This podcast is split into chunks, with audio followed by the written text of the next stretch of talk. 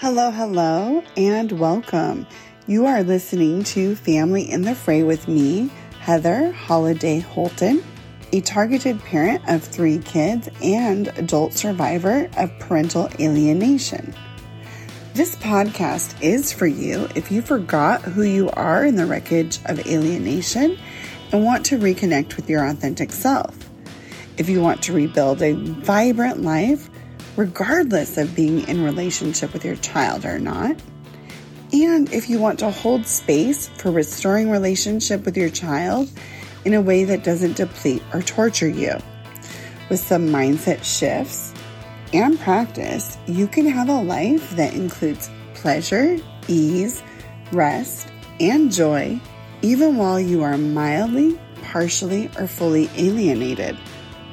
My goal is for you to listen and feel supported while I give you tips, tools, and hacks to shift your day to day experience of being a targeted parent in order for you to feel more empowered and improve your life. The thoughts and perspectives I share are my own with the lens of my lived experience as a white, cis, straight, able bodied woman. If I ever say anything harmful, I am open to doing better and I welcome your feedback. As always, take what feels good and leave the rest.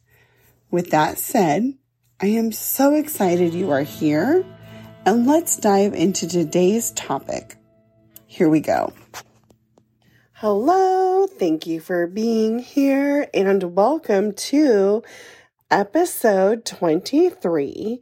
And today we are going to do a little uh, holiday prep checklist because, you know, it's two days to Christmas. Can you believe that? It's happening. Maybe you are acutely aware of this. Maybe you've been putting your head in the sand, but regardless, two days, T minus 48 hours, it's happening. So, if you've been following along with the checklist, or if you haven't, no big deal. Now is a great time to dive on in. Um, today we have three things to conquer or consider. Conquer sounds really high and lofty, where I don't have that kind of energy. So instead, consider these are your three things to try and implement.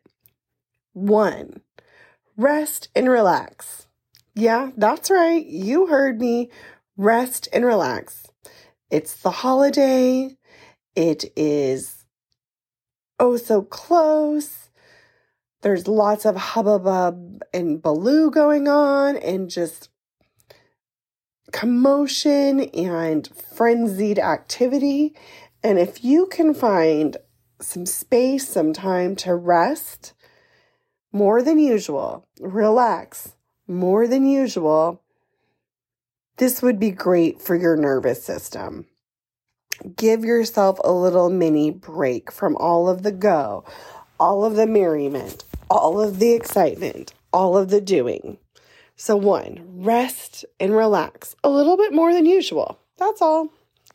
Number two, now is a perfect time to determine some Netflix or Hulu or like some TV that you may want to watch post holidays. Like if you have a big meal planned at your folks' house or like opening up gifts in the morning's a big thing or if it's you know lots of families their main festivities happen on Christmas Eve. So whenever that big huge event is, sometimes we come home and we need to power down, kind of check out a little bit of a dis disengage unplug from everything else. And a good way to do that after a lot of stimuli and stuff is to go home and throw on some comfort food programming for me, I like to watch reruns of Friends. Yep, because I'm predictable that way. I also like Schitt's Creek because I like to laugh. And so I have a few shows in particular that I know that I want to watch. I also have a few new ones that I haven't been, I haven't watched that I'm waiting to watch. Um, yeah, I'm, I have the last episode of, yeah, it doesn't even matter. Okay. So one, rest and relax. Two, determine some TV you may want to watch after your big Christmas event. And three, make certain, like yesterday, we made certain our holiday outfit is clean and ready. So hopefully you've already done that. If you haven't, here's a little reminder. Make certain that your your holiday outfit is good to go and ready for you to wear. But then Remember your comfy clothes, the clothes that you come home and you jump right into because, you know, they're comfy and they don't cut you off your waist and they're warm and they're probably baggy and you just love the heck out of them because you do. Maybe wash those. Get those washed and clean so that when you come home from your Christmas festivities, you're not putting on your comfy clothes that are dirty I do it. I will do it when I want to be comfortable. It doesn't even matter if I've worn them a few days. Doesn't matter. But it feels extra special when I've taken care of myself this way and know that that's the t-shirt I'm going to want to wear because it's got, you know, for me, long sleeves and it's like a hoodie with a pocket in the front, but it's only a t-shirt. So it's like the perfect weight.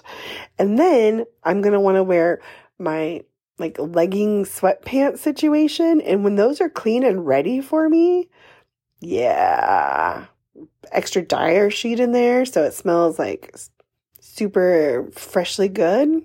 Mm-hmm. That's me taking good care of myself. So, those are your three items to tend to today. And I wanted to talk about today in and amongst all of the stuff that's going on, all of the competition for your time, attention, energy, dollars, resources, that we slow down, try to enjoy the moment, live fully present in what's unfolding right here, right now. And even if things get heated, even if things get chaotic, even if things get quick and bumpy and turbulent and crunchy, is it possible for you to possibly just stay a little calmer than usual?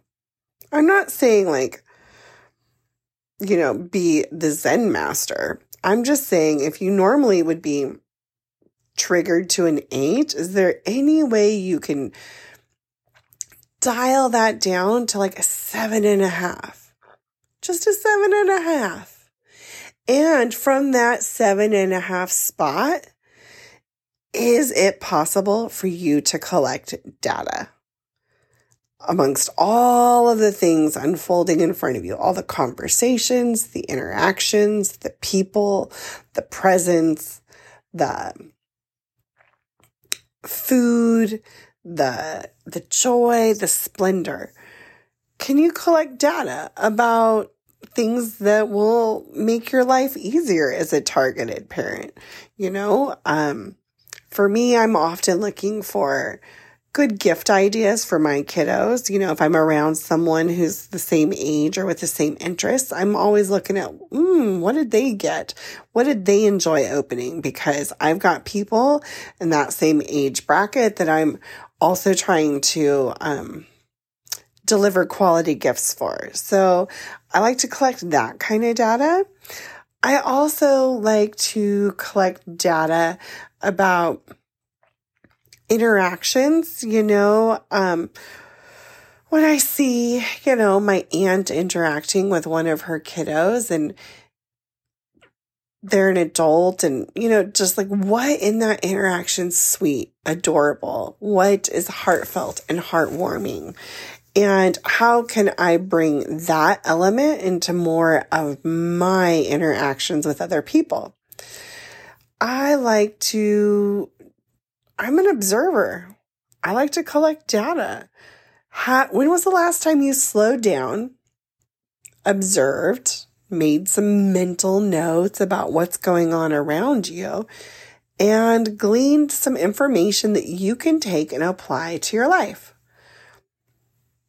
maybe you can observe someone who is, you know, handling the Christmas chaos really well. And you can like ask them, how do you manage to run the kitchen and the household and stay on top of all of these things and not lose your cool?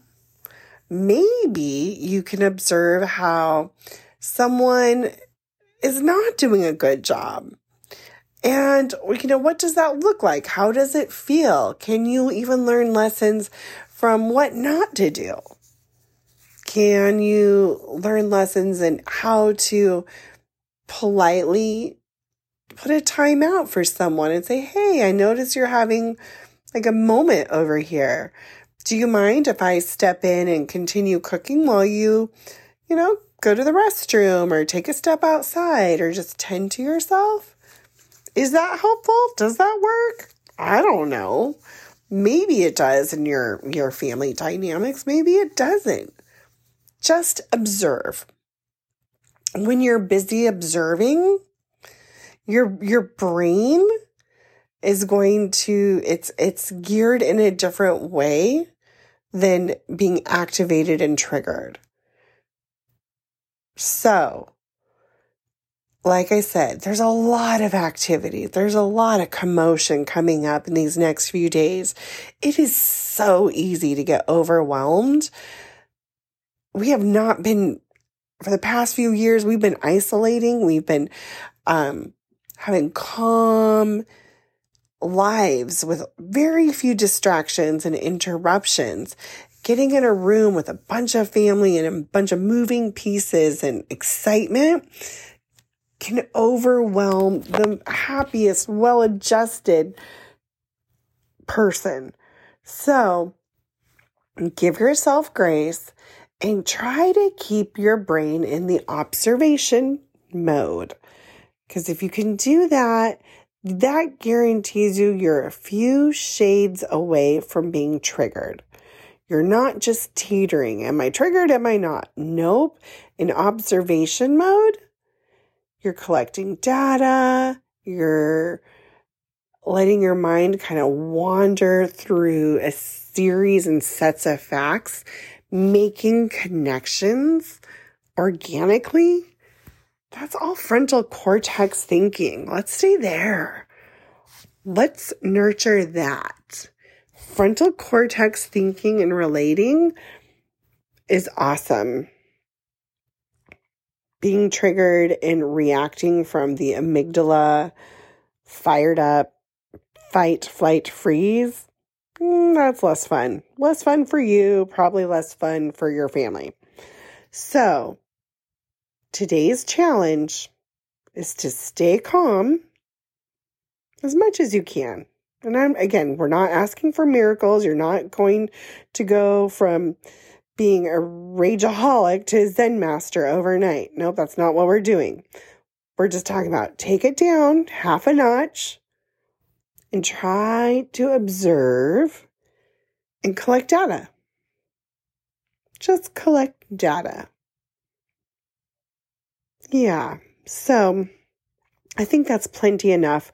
We've got a lot going on these next few days. So Thank you for joining me. Wishing you a Merry Christmas, Happy Hanukkah, Merry Kwanzaa, and I'll see you tomorrow. Until then, stay calmer, collect data. All right, bye for now.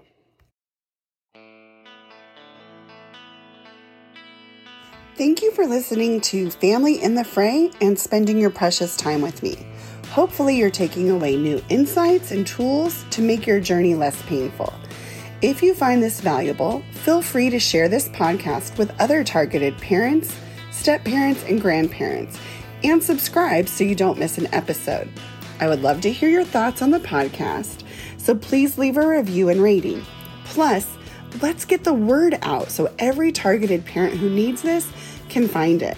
From experience, I know being a targeted parent is hard, and you probably need tons of quality support. I am so thankful to be here for you. For more information on working with me, refer to the show notes. As always, take care until next time and wishing you ease.